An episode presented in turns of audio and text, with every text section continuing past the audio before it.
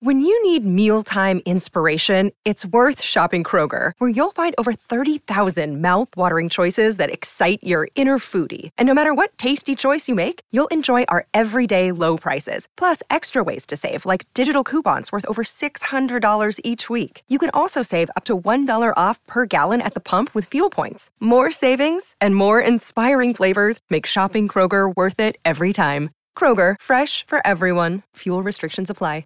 Today, we welcome one of America's space heroes, Senator and astronaut John Glenn, to discuss the wonders of Space Day. Welcome to the program, Senator Glenn. Thank you much. Glad to be with you today. Well, it's a privilege and a very high honor today. You'll have to apologize. I apologize in the start. My voice sounds like Kermit the Frog today. I think we got too much pollen here in Washington at the moment. Well, I think you're a busy man today, and uh, we appreciate again your time spent on this wonderful subject. Senator, if I may start off uh, the program today, what in your mind uh, is the significance of Space Day? Well, main thing is to uh, you know the kids have all grown up these days with uh, uh, Star Trek and interest in space, and they they've never known a time when space wasn't there, and a lot of them are interested in this. And one of the things that we really need, of course, is a lot of emphasis on math and science these days. We've been, in effect, in some respects, we're getting behind the rest of the world in our uh, elementary and, and high schools in math and science and uh, we need to pep that up, or it doesn't look good for the United States for the long-term future.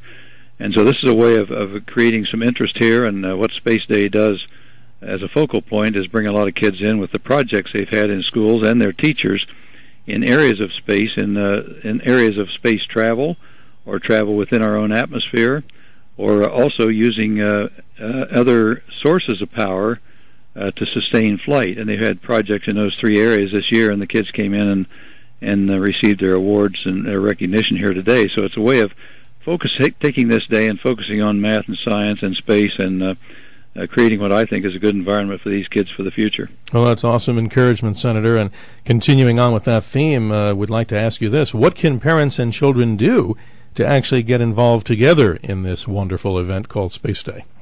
Well, I think the main thing is to discuss it with your kids. If you're a parent, uh, talk to your kids about it and uh, let them know that you're interested in it. You're interested in their knowledge of math and science. That's uh, going to be a big factor in the future. You know, much of the the every bit of progress that's been made since the uh, since human race has been around has been made because somebody was curious about how to th- do things differently, or how can we learn something new that will alter the future.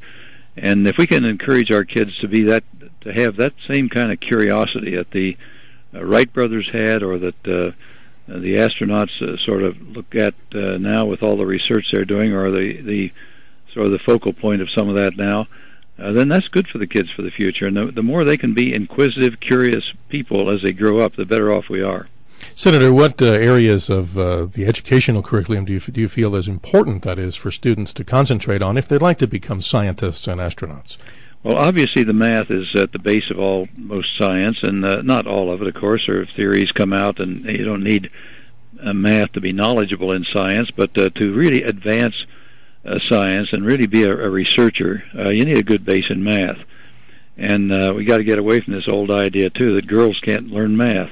uh, just as an example, I get a big kick out of that one because some yes. of the sharpest mathematicians I've known were women, and uh, too many of the girls want to turn off when it comes to science, and yet uh, they make some of the best scientists if they get the training. I would agree with you.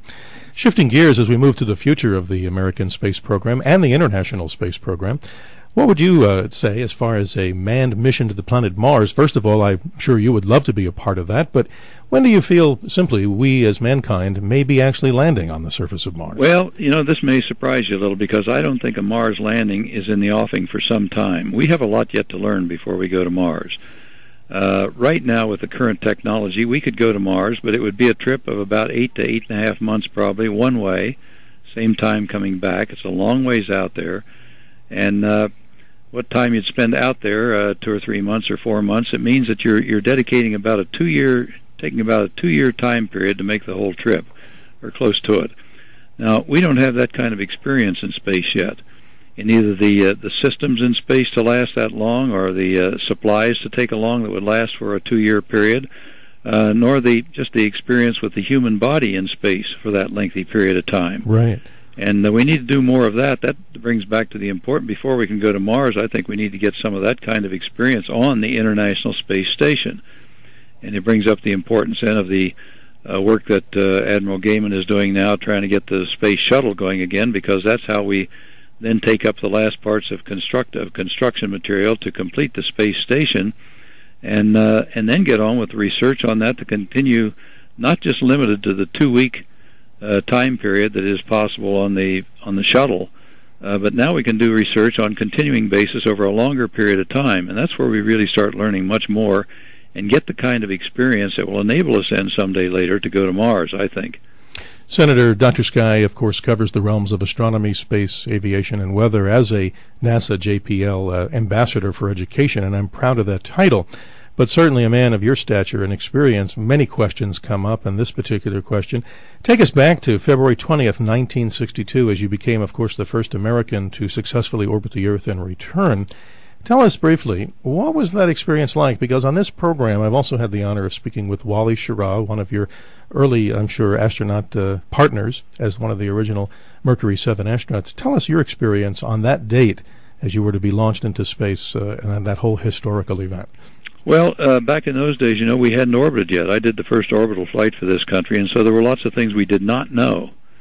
And uh, some, for instance, some of the doctors at that time, we, well, we didn't know what would happen to the human body in space, what the reaction would be. And there were some doctors at that time uh, predicted that your eyes, for instance, would change shape when you're in space for several hours.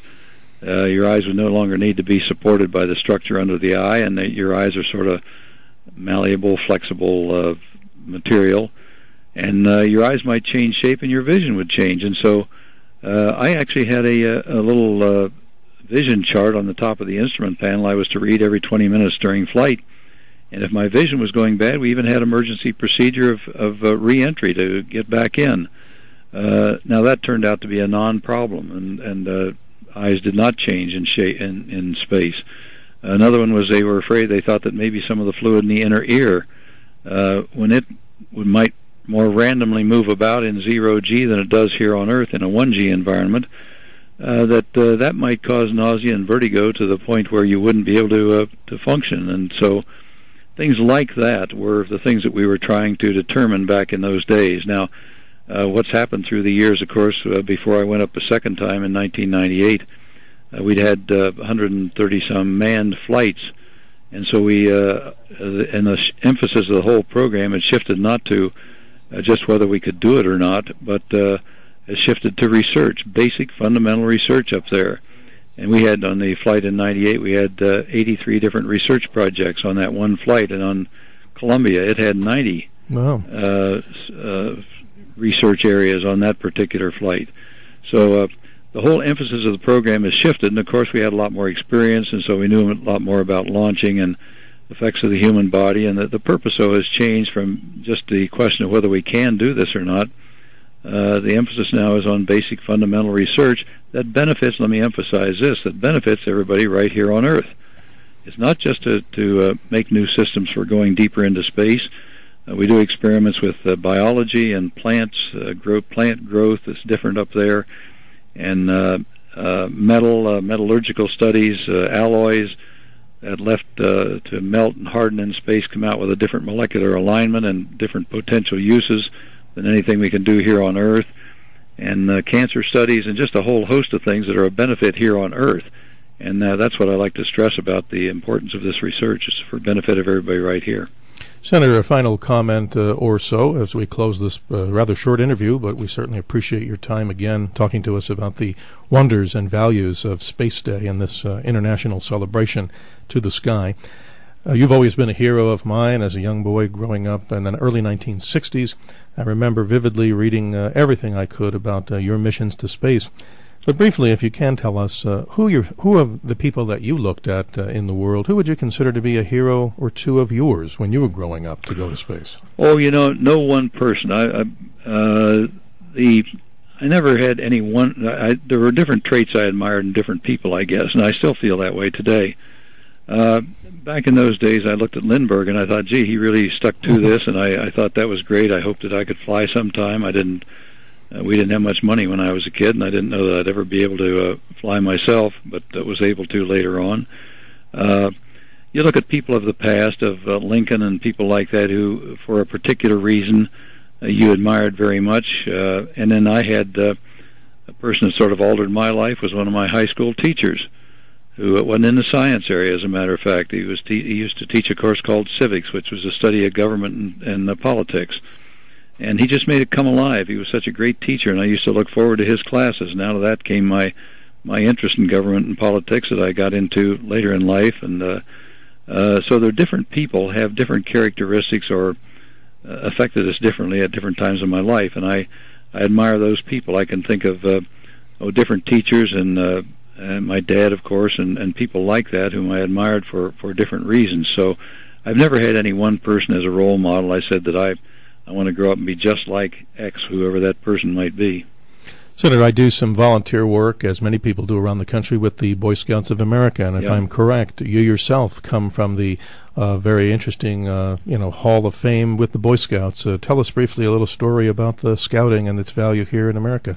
Well, you know, I I like the uh, scouting movement, like it very much, and one reason I like it is that uh, uh, I think it puts responsibility where it should be. You know, that scout oath incidentally, uh, this is a mistake that I was a scout. I was never a scout. Didn't Most know that. Think I was. I always thought you were. No, my son was an Eagle Scout later on. But uh, when I was growing up, we didn't have a scout troop in New Concord, the little town where I grew up, and uh, we wanted something like that. And so uh, a bunch of kids, we got together ourselves and formed a little group that we called the Ohio Rangers.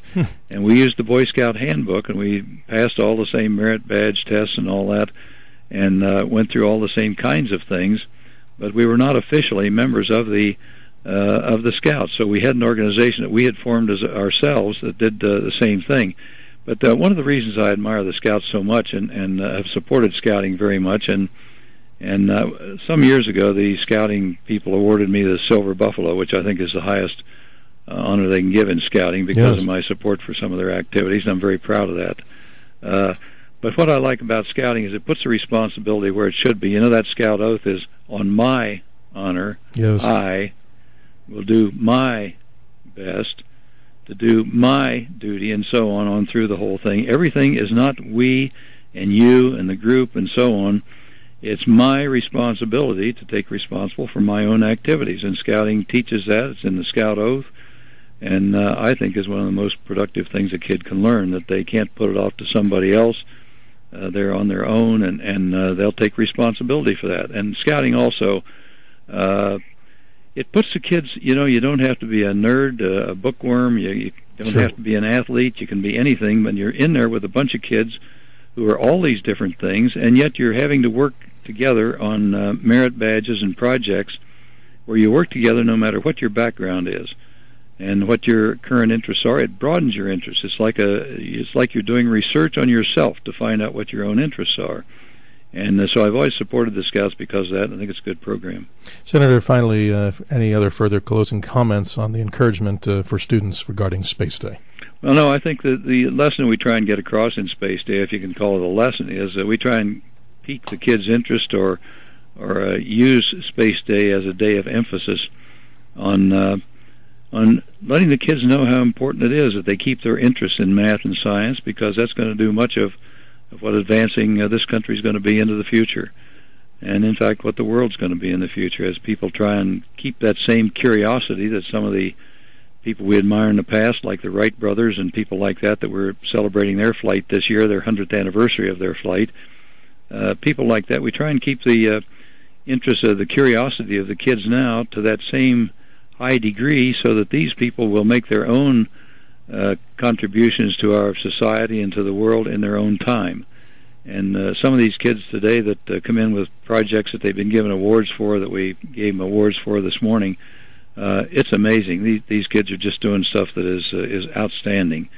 And if we can just keep that kind of curiosity going, that's a that's a great benefit to this country and to the world. Well, Senator, I want to thank you very much for making a personal dream of mine come true and many others listening to this particular program. I salute your service to this country, sir, in both the areas as an astronaut and also as a United States Senator. Thank you very much for your time. Well, thank you. Appreciate it. Thank you much. Thank you, sir. This is Good Steve luck. Kates. Thank you. This is Steve Kates, Dr. Sky, concluding another interesting edition of TeenTalkNetworks.com's The Dr. Sky Show, and also heard here live on News Talk 1010. This is Greg Kelly for Priority Gold. What does it mean to be America's precious metals dealer? It means that you're in touch with the hearts and minds of those who love this country, value our freedom, and want to protect the future. Priority Gold is that precious metals dealer. They've helped thousands of Americans back their retirement with solid gold and silver. Call Priority Gold at 888 506 6439. Receive free shipping, free storage, a free investment guide, and one of the best purchase experiences in the industry. Call now or go to prioritygold.com.